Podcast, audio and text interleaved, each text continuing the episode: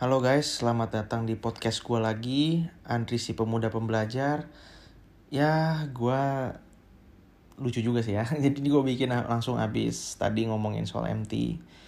Terus gue kepikiran kayak pengen bikin lagi tapi yang lebih fun. Tapi gue masih belum kepikiran mau bikin konten topik fun tuh ya apa. Jadi gue pengen lanjutin topik yang serius tadi sebenarnya jadinya.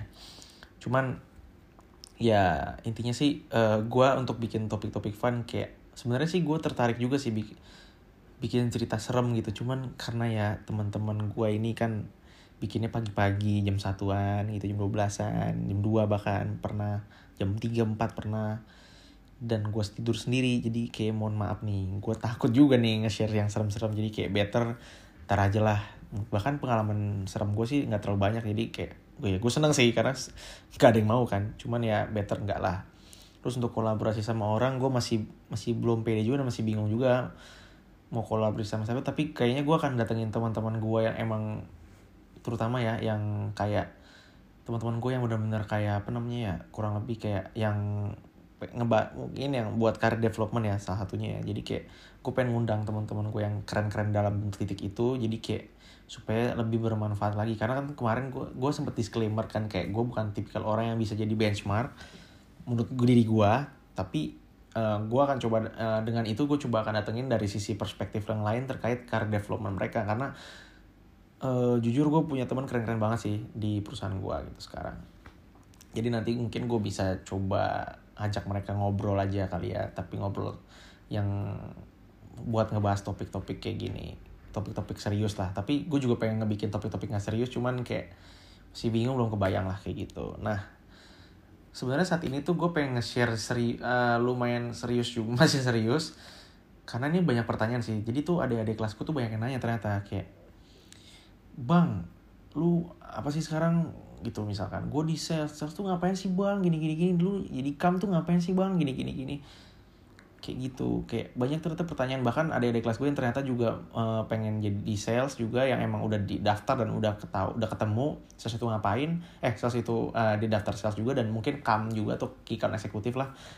Itu itu mereka jadi kayak beberapa nanya-nanya gue kayak kam tuh apa segala macam kayak gitu. So kayak gue coba sharing aja sih tapi bukan gue pengen sharing sales itu kayak gimana dan kam itu apa. Dan menariknya mungkin uh, yang gue ya dari base pengalaman gue ya gitu Nah, kalau gue start ke sales itu apa, ya mungkin lu pada kalau mikir ya, kayak sales itu jualan. Jualan, jualan, jualan. Ya bener. ya target lu pasti angka jualan. Tapi memang uh, menurut gue adalah jualan itu kan banyak faktor gitu. Maksud gue kayak lu pengen dapet di jualan tuh pengen dapet apa sih? Dan itu yang ngaruh ke strategi lu di nah, sales itu sebenarnya nggak cuman strategi nggak cuman menjual aja tapi memang lu harus punya strategic uh, thinking untuk menjual dan eksekusinya untuk bisa mendapatkan pembeli benar-benar gitu. Ya karena kan sales baik lagi sales itu kan memang uh, tujuannya adalah meng, uh, menggenerate angka jualan gitu untuk membuat perusahaan mendapatkan profit. Nah profit itu bisa dalam dua tipe sebenarnya. Profit itu bisa dalam bentuk margin sama volume basically gini maksud gue jadi kayak uh, ketika volume itu kan sebenarnya ya ini yang gue pelajari selama setahun ya mungkin gue sharing. Volume itu kan berarti kan seberapa banyak uh, seberapa besar lu orang tuh beli dan seberapa besar nilai nilai yang lu dapat dari banyaknya orang yang beli gitu. Jadi misalkan nih gue jual harga 2000 ya kalau ada 100 orang yang beli gue ya 200 uh, eh, sorry 200 ribu kan. Itu 200 ribu itu sebenarnya volume sih maksud gue kayak orang yang banyak beli terus di valuein lah kurang lebih gitu. Jadi seberapa banyak orang yang beli sering banyak segala macam. Tapi kalau margin itu lebih ke kayak uh, prof uh, bukan uh, lebih kayak untung yang lu dapat berdasarkan uh, harga jual uh, harga jual lu versus modal sih sebenarnya kayak gitu. Modal dan cost costnya itu masuk jualan margin. Karena ketika perusahaan itu atau seseorang karena gini uh, ketika suatu produk uh, karena uh, ketika lu lu harus membedakan beberapa tipe produk. Kayak contoh ya kayak kalau gue lihat itu nih gue dalam pengamatan gue es krim misal. Kenapa es krim tuh mahal?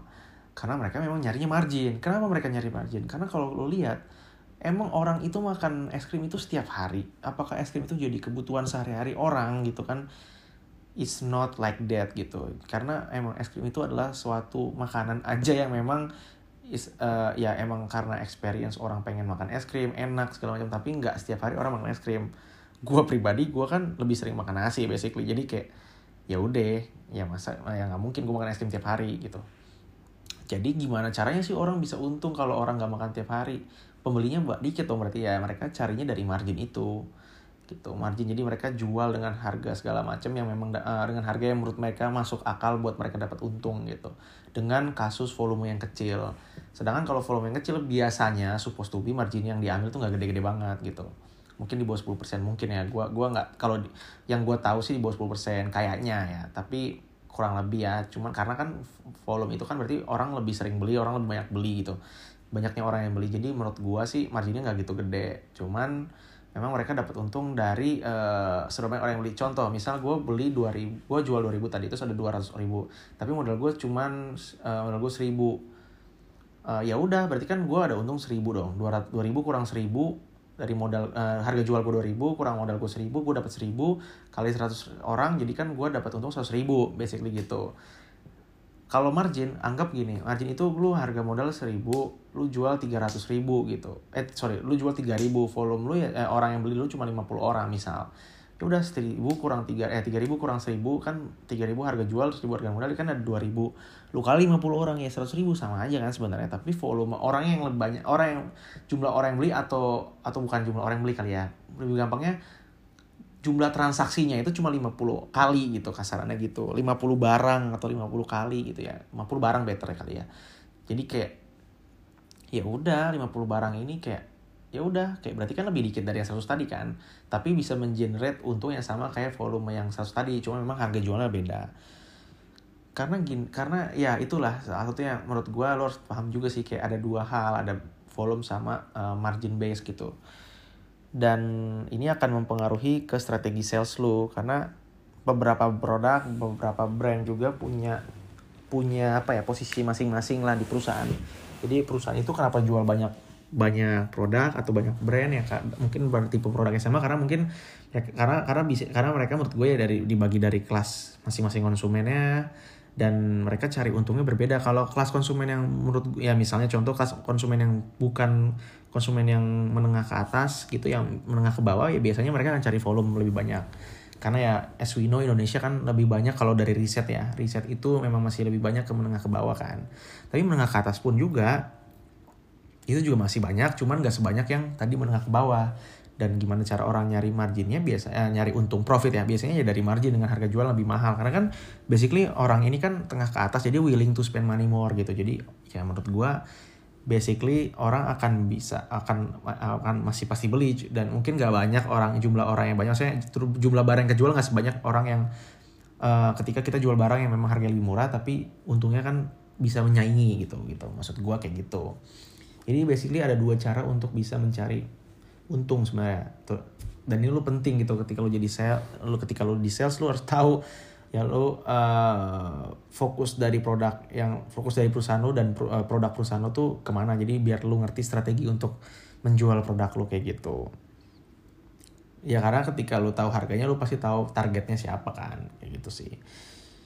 Nah kayak gitu. Tapi ini ini pengetahuan yang penting banget dan gue baru tahu ketika gue masuk sales sebenarnya ya udah itu salah satunya. Dan yang kedua ketika lo menjual kan lo berarti kan ya sales itu kan sebenarnya dibagi dua ya kalau menurut gue ya. ada sales yang strategi tadi karena dan ada kita butuh eksekusi juga gitu.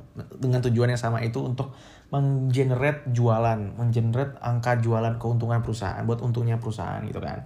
Nah e, ketika lo berhubungan sama dua ini kan strategi dan operation atau eksekusi kan. Nah strategi nih ya berarti gue ngomong strategi dulu. Nah strategi ini tuh jadi tuh kalau strategi itu ya gimana caranya gue bisa mendapatkan ya gimana caranya gue bisa ngedapetin salesnya gitu kan kurang lebih Nah, uh, strategi itu uh, konsepnya sih gini sebenarnya. Mungkin jangan strategi dulu kali ya. Jadi kayak kunci sales itu ada di di MPV sih yang gue tahu. Jadi gue diajarin selalu kunci di sales itu sebenarnya ada tiga, ada ada rumus di MP sama dengan V yaitu distribution, merchandising sama satu lagi v, uh, di MP di MPV ya promotion people terus sama dengan volume gitu ya sama dengan volume jadi kayak oh, promotion sih berarti di MPV itu promotion sama dengan volume jadi apa maksudnya? Uh, gimana itu strategic thinkingnya. Jadi gue biasanya kalau ngelihat uh, untuk ngebuat suatu strategi gitu uh, bukan ngebuat strategi tapi lebih ke ngebongkar masalahnya apa terus jadi strateginya gimana itu biasanya pakai rumus DMP jadi ngeliatin dulu distribusinya gimana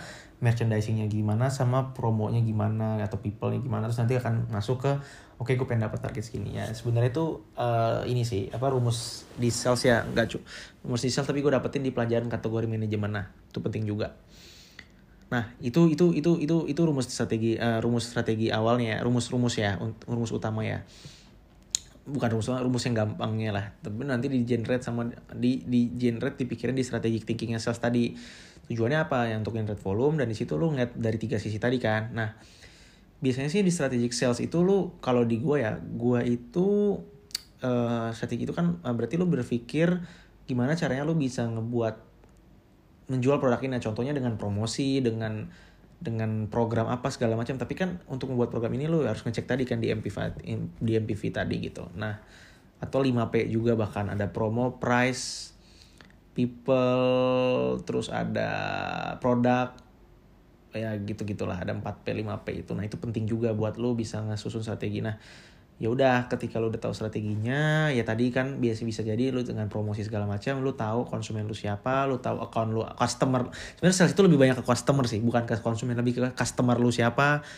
Karena target jualannya biasanya bukan langsung ke konsumen tapi target jualannya biasanya dari lu ke customer atau retail atau warung atau orang yang menjual lagi sebenarnya gitu intinya. Itu customer lu kalau sales tuh lebih banyak customer. Kalau marketing sih biasanya konsumer ya. Cuman kalau sales itu ke customer. Nah tapi memang uh, jualan di jual mereka ke konsumen itu bisa jadi benchmark kita buat uh, kita ngejual berapa ke mereka gitu. Uh, kita mau target kita berapa ke si uh, retail itu misalnya gitu. Nah tadi gue bilang kan strategi itu kan berarti kan gimana cara menjual produk ke customer lu. Nah uh, intinya sih nah di sini tuh lu juga banyak faktor nih banyak perintilan-perintilan kecil nih. Tadi kan gue udah bilang misalkan lu mau bikin promosi, lu harus tahu dulu konsumen lu. Misalkan ya ini contoh program gitu ya, program untuk meningkatin sales lu, strategi gitu. Lu harus tahu siapa customer lu, gimana profil konsumen lu, konsumen di customer lu. Uh, dan juga ya jangan lupa itu kategori dari produk lu di sana karena tujuan dari uh, sebenarnya kayaknya di semua sales ya itu ngegedein kategori sih tapi ini konsep di kam itu pasti lu harus ngegedein kategori gitu kategori produk jadi kan sebelum lu punya jadi kan misalkan nih uh, kita gue produk gue kan susu bayi ya itu kategorinya gitu. Terus dibagi dari kategori itu jadi kayak brandnya gitu. Misalnya di kategori susu bayi ada apa, brandnya misal ini ini ini ini. Nah tujuannya tuh ngegedein kategori karena orang kan terutama uh, terutama uh, orang terutama customer customer kita ini retail retail ini kan pengennya jualan produk kita itu ngegedein untungnya. Tapi nggak ngerugiin nggak nggak ngecilin produk jualan produk lain yang terutama kompetitor makanya biasanya tujuannya itu adalah ngegedein kategori gitu. Dan itu apalagi ketika lu market leader ya lu akan sangat-sangat dihargai banget sih biasanya untuk lu punya bargaining power yang kuat buat negosiasi negosiasi-negosiasi tertentu yang menguntungkan lo karena lu market leader ketika lo gede lu bertumbuh itu akan sangat mempengaruhi kategorinya sebenarnya kayak gitu. Karena setahu gua di retail itu tapi gue lupa GT itu juga GT itu gue nggak gitu detail karena gue lebih banyak di retail aja. Tapi kalau gue lihat memang di retail itu biasanya uh, yang dilihat tuh growth kategori ya biasanya dari sisi retail. Jadi kayak oh kayak gini kayak gini kayak gini gitu. Jadi kayak oh, kategori harus naik gitu. Jadi apalagi kalau lu market leader lu minus lu akan akan dikencarin untuk naik karena lu kategori uh, market leader kategori leader juga pastinya. Jadi ya ketika lu growth pasti lu akan menjadi dongkrak kategorinya dia di toko di retail di customer kita gitu. Intinya gitulah. Sama satu lagi jangan lupa budget. Budget. Tadi kan customer profil customer kategorinya sama budget. Budget ini tuh sebenarnya gini ya kayak kayak sebenarnya ini gue juga baru tahu semenjak gue masuk sales gitu. Jadi ternyata promo-promo yang atau program-program yang kita bikin strategi-strategi yang kita bikin yang menguntungkan itu buat si customer atau konsumennya mereka juga terutama konsumennya mereka itu kan sebenarnya itu kayak kita yang bayarin ternyata. Jadi kita punya kita yang punya budget khusus ya dengan perjanjian segala macam itu ya untuk bisa kita bisa keluarin nanti untuk program-program itu. Pasti kita punya biasanya sih mirip pasti punya. Karena kan ini karena kan kita sebenarnya nggak mungkin dong uh, retail atau uh, warung-warung atau customer kita mau bayarin uh, promosi kita ya. Jadi kan mereka rugi ya apalagi kan ya ibaratnya gue dia mereka jual 2000 gitu. Terus mereka modal mereka seribu mereka diskon 50% atau eh, mereka diskon kecil aja untungnya udah kurang. Mereka akan sangat rugi. Jadinya ya biasanya supplier yang bayarin. Nah kayak gitu sih. Jadi itu penting. Sama satu lagi jangan lupa. Itu jadi penting managing budget itu penting.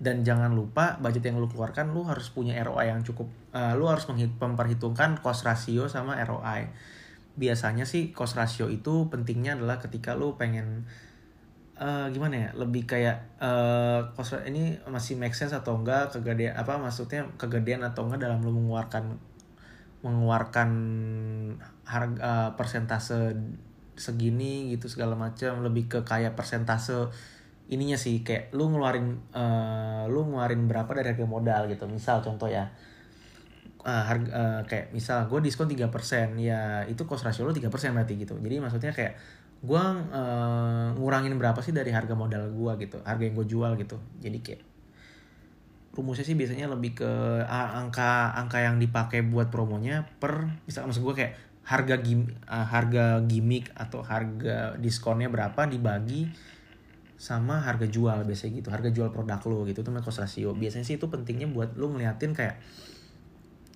harga jual ya ibaratnya harga jual harga disk uh, disko tuh mau segede apa diskon gue gue mau target gue gimana gue pengen ngeba kayak ibaratnya supaya lu tahu ratio itu kayak tak lu tahu uh, kayak lu pengen uh, untuk tentuan terutama untuk tentuin berapa besar lu mau memberikan diskon gitu.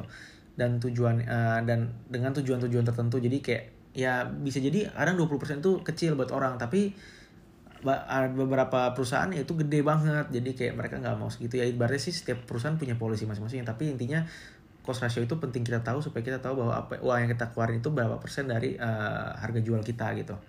Seberapa nguranginnya gitulah ibaratnya. Dan cost ratio ini juga penting buat nanti kita ngitung budgeting juga ya berapa yang kita pakai gitu gitu pentingnya sih biar kita tahu lah seberapa persen uang yang bakal kita yang bakal kita keluarin terutama yang kita ibaratnya rugi ya kasarannya untuk kita keluarin buat generate volume gitu biasanya.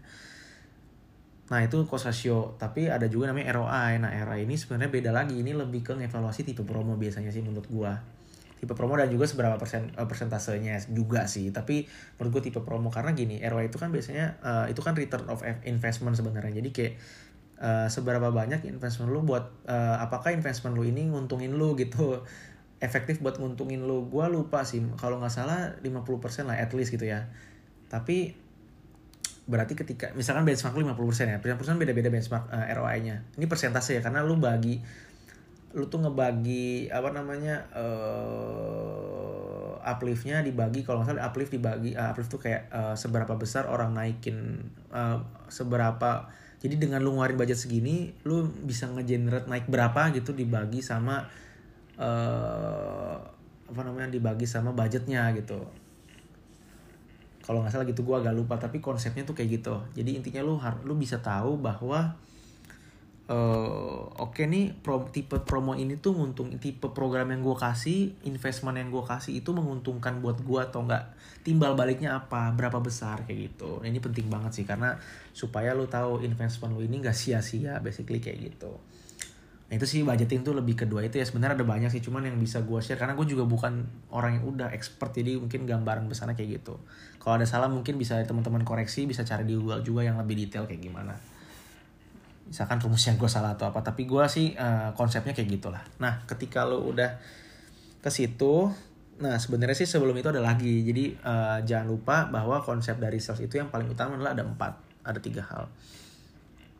Uh, tiga hal ya tiga lah ya mungkin atau empat ya tiga lah ya. Yang pertama pasti uh, consumer yang kedua adalah customer yang ketiga adalah supplier. Jadi tiga ini harus bertimbal balik sih. Jadi as uh, uh, sebenarnya kan kita kita kan supplier sebenarnya. Uh, gua ya di sini gua. Orang yang kerja di perusahaan FMCG itu biasanya supplier. Orang yang kerja di perusahaan uh, retail itu bertindak sebagai customer. Dan orang yang membeli produk lo di retail itu ya basically adalah consumer. Shopper dan shopper dan bahkan consumer. Juga kalau memang dia yang minum atau konsumsi. Kayak gitu. Nah balik lagi ini harus penting lo harus tahu tiga hal ini kepentingan masing-masing tuh apa. Uh, setiap posisi di sales tuh beda-beda maksud gue kayak gue jadi kam gue harus uh, gue harus memposisikan diri gue jembatan antara gue dan customer berarti kepentingan customer dan supplier harus seimbang.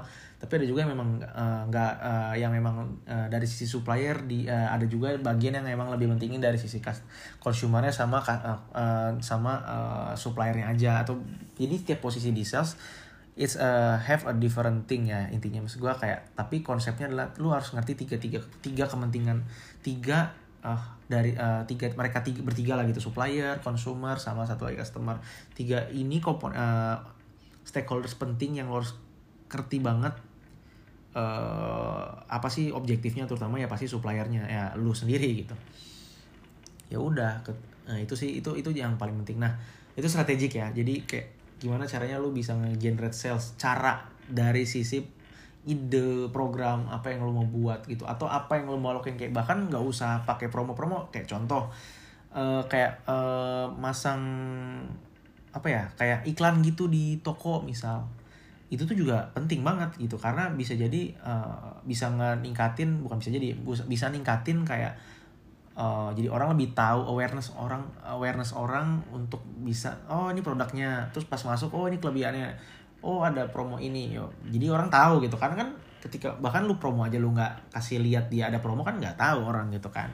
Ya itu penting juga. Jadi strateginya juga bisa jadi ke situ nggak harus ke promosi atau apa yang langsung ke generate sales tapi bisa jadi uh, yang nggak langsung kelihatan secara impact generate salesnya tapi ada strategi lain yang memang bisa nge-impactnya dari sisi ya sebenarnya dari sisi brand sih tapi ini. Cuman kayak dari sisi sales juga akan ngaruh pasti. Misalnya secara perlahan salesnya naik gitu karena orang ngeliatin kelihatan jadi lebih ngeliat produk kita segala macam bisa jadi kayak gitu. Posisi produk di lemari juga itu penting. Jadi kayak kayak gitu-gitu tuh sebenarnya it's very important. Jadi nggak harus strategi yang benar-benar ngegenerate sales langsung secara ya ibaratnya langsung lah kelihatan. Karena kan promo pasti kelihatan. Tapi kalau visibility visibility kayak gini kan nggak langsung kelihatan gitu. Itu penting juga gitu. Jadi saran gua buat orang-orang yang memang berbisnis kalau dari sisi gua ya gua mungkin bukan pebisnis yang baik tapi dari saran gua dari pebisnis pebisnis itu buat gua yang paling awal terutama gua dari sisi karena kan gua dari sisi strategik salesnya gua berpikir bahwa ketika lo bisnis di awal uh, menurut gue perbanyakin visibility-nya sama promonya juga banyak tapi jangan terlalu gede rasionya karena nanti lu ruginya gak gede bisa lu bisa lu bisa rugi karena kan pasti kan uh, lu belum balik modal juga apa bisnis baru tuh pasti belum balik modal belum BEP lah.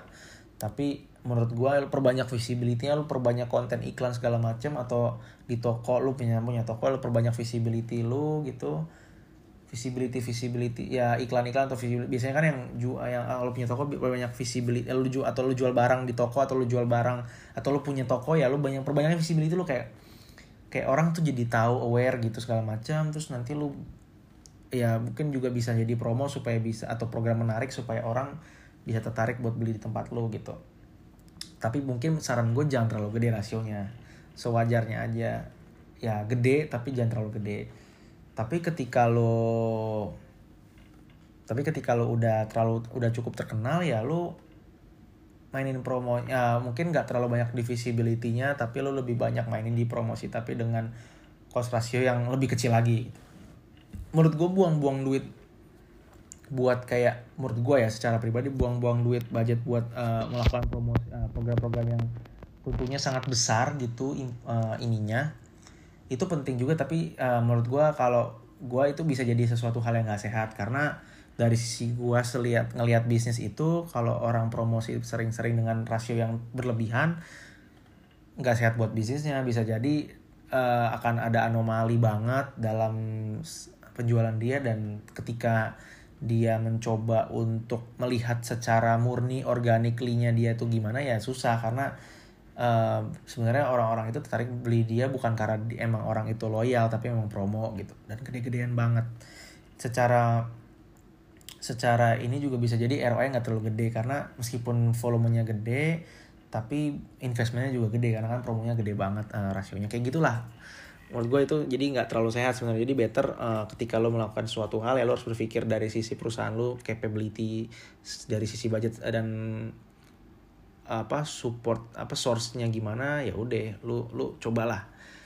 Itu itu itu dari sisi gue sebagai pebisnis meskipun gue bukan orang pebisnis jadi tolong coba cek di orang-orang yang lebih ngerti ya teman-teman. Tapi gue pengen sharing aja tuh sales tuh kayak gitulah pemikirannya. Nah masuk ke operation nah operation ini tuh beda sih. Lebih kayak kan tadi udah strategi ya gimana cara lo bisa mengimplementasikan strategi-strategi lo ya. Khususnya yang pertama barangnya harus ada. Orang jualan jualan gak ada barang it's it's it's it's impossible sangat gitu. Ya gue jual handphone misalnya. Tapi gue gak punya handphone ya gimana gue jualan? Ya berarti gue nipu dong. Nah kan kayak gitu tuh penting banget. Nah orang-orang operation biasanya memang memastikan bahwa barang itu sampai uh, ke tempat dan strategi dan salesnya itu nyampe gitu. Maksudnya kayak dengan sisi-sisi operation pastikan bahwa salesnya itu nyampe. Dan terutama kalau barangnya nyampe ngurusin implementasi program-program yang udah dijalanin. Kayak nanti dijalanin di dalam di di di lapangan seperti apa. Kayak gitu-gitu pengiriman. Karena kan ini gue juga nggak terlalu hebat di sini karena gue di kam itu kan gabungan operation dan strategi. Memang operation gede juga cuman lebih banyak strateginya juga gitu.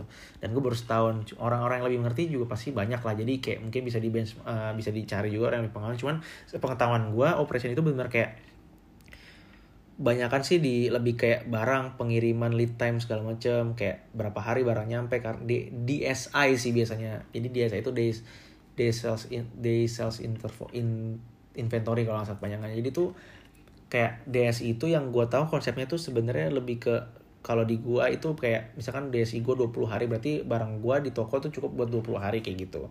Nah, dengan berbagai pertimbangan kayak jualannya kenceng atau enggak karena ini produk main produk yang umum atau produk yang emang agak premium atau produk mahal ya kasarannya atau memang waktu pengirimannya berapa. Jadi banyak banget faktor yang mempengaruhi DSI ini dan DSI ini bisa diatur sama orang operation yang memang harus paham betul DSI uh, eh, benar-benar proses di pengiriman segala macamnya sehingga dia bisa ngatur DSI-nya sesuai dengan uh, jadi kayak kita uh, supaya si konsumen ini ketika datang ke toko ya enggak nggak uh, kehilangan nggak kehilangan potensi sales karena dia itu nggak nggak dapat produknya karena produknya nggak ada gitu.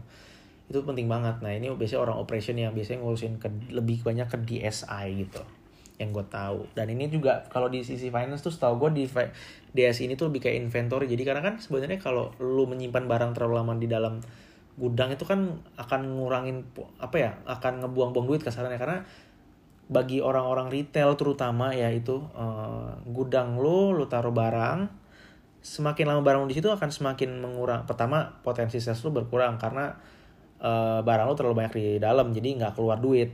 Justru yang kedua lo malah ngeluarin duit karena uh, ad, uh, ru ketika ruangan yang bisa lo pakai buat barang lain yang maksud gue bisa diputer ya itu jadi habis gara-gara uh, invent uh, gara-gara lo taruh barang itu. Karena kan inventory itu bisa jadi kalau gudang sewaan kan berarti kan apalagi kan gitu kayak itu ngaruh banget ke itunya gitu kayak apa namanya apalagi gudang sewaan ya itu benar-benar ngaruh banget ke kayak apa namanya ngaruh banget ke uh, jadi kayak wah buat apa gue sewa satu juta? Tapi uh, buat uh, gue sewa satu juta tapi dalam satu juta ini lu bisa ngeluarin lebih sebenarnya tapi karena ada barang yang ngendep jadi lu nggak bisa ngeluarin banyak-banyak gitu dari ruangan itu. Ya kayak gitulah. Itu lebih di sisi retail atau financingnya ya. Tapi kalau di sisi operation salesnya kalau gue lihat sih lebih ke stok aman atau enggak kayak gitu gitulah itu operation sih. Jadi kayak tapi juga selain itu lu memastikan juga bahwa implementasi programnya jalan. Kayak contoh kayak pemasangan tempat-tempat itu jalan gitu. Pemasangan visibility visibility uh, yang bisa lo lihat itu jalan di toko-tokonya sama satu lagi lo juga memastikan barangnya ada saat promosi atau program. Yang kayak gitu gitulah biasanya sih hubungannya sama distributor sih kalau untuk yang operation ini banyak kan sama bagian retailnya kayak gitu. Nah kurang lebih gambarnya itu. Jadi teman-teman kalau tertarik sama sales basically sales itu bisa semua orang belajar karena memang kalau di lowongan juga biasanya uh, open for all major kan biasanya. Jadi kayak nggak apa-apa coba aja. Gambarnya kayak gitu uh, tapi mungkin lebih detail lagi bisa cari-cari orang yang lebih experience. Nah gue pengen cerita sedikit terkait cam ya.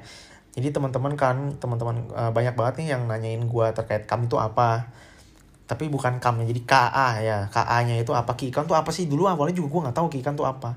Kikon tuh sebenarnya partner sih sebenarnya. Partner penting lu lah kasarnya Kikon tuh itu tapi kalau di jadi tuh di di uh, eh, gue pernah dengar istilah kikon di agensi itu sama agensi sama itu beda tapi maknanya sama itu pihak luar yang penting yang pihak luar bekerja, bekerja sama dengan lu dan mereka itu adalah key orang uh, orang apa bukan orang ya tapi kayak uh, kolabora uh, apa eksternal parties yang memang benar-benar berimpact buat bisnis lu gitu. Jadi biasanya Kiki dan biasanya sih kalau di kalau di gua kalau di supplier itu biasanya punya perjanjian kerja kalau Kikon itu karena mereka penting banget dan mereka juga bargaining power tinggi jadi kita bikin kontrak perjanjian kerja supaya lebih valid kita bisa benchmarking dari situ jadi nggak ada isu ini itu ini itu dan ini karena basically mereka punya kontribusi besar buat penjualan kita dan mereka potensi juga tentunya buat bisnis kita di masa depan apalagi dan kita bisa fully support terutama kalau memang kita punya uh, perjanjian kerja itu gitu support dari budget ya karena budget biasanya berasal dari situ sih kayak gitu. Dan itu penting banget gitu. Jadi kayak Kikon tuh salah satu uh, menurut gue adalah uh, external parties yang memang penting yang karena memang secara bisnis itu kontribusinya gede dan potensial.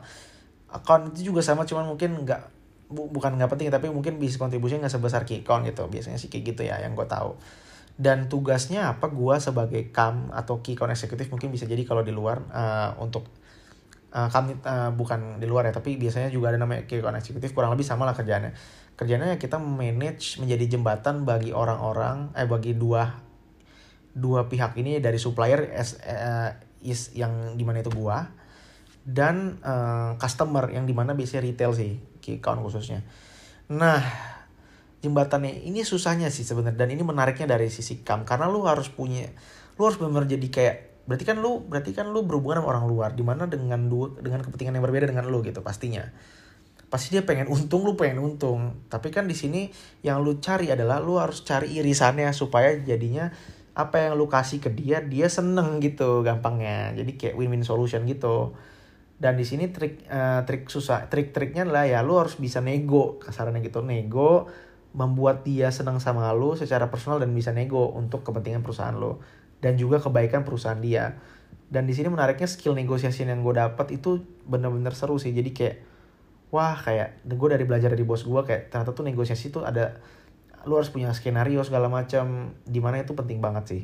Dan gue ngerasain itu selama di camp dan memang gue berusaha keras untuk menjadi orang yang bisa sesuai dengan apa yang bukan sesuai ya jadi kayak gue bisa bisa sesuai dengan uh, bisa menghandle sih uh, orang dari uh, account gue karena biasanya orang-orang di account uh, key account itu kan orang-orang yang emang kita berhadapan sama merchandiser ya. Biasanya di mana merchandiser itu cukup penting bargaining uh, orang-orang penting di perusahaan mereka yang retail pastinya. Karena itu berhubungan sama luar yang memang tujuan setahu gue merchandiser itu tujuannya memang untuk memastikan bahwa produk kategori dia itu ada di toko dan itu bisa kejual dengan baik gitu dengan membuat program segala macam segala macamnya lah.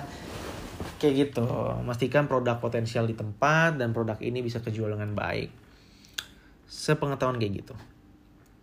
Bukan ke produk ya produk di kategori dia karena kan dia mainnya kategori biasanya. Nah itu penting banget. Jadi kayak lu harus bisa menjadi orang yang di dua sisi kasarannya dan ini sangat susah tapi seru menurut gua karena lu berhadapan sama orang yang punya bargaining power tinggi punya sifat yang berbeda-beda ya itu it's different dan setiap orang tuh beda-beda. Jadi menurut gua kayak lu harus pinter-pinternya melihat orang ini orangnya kayak gimana dan cara ngadepinnya gimana. Gue sendiri masih belajar jadi kayak gue juga kadang masa kesulitan menghadapi orang-orang tapi ya balik lagi itu seninya maksud gue kayak ya gue belajar aja gitu belajar belajar caranya coba-coba ya pasti ada masa di mana susahnya tapi ada masa di mana serunya juga kan gitu gitu sorry.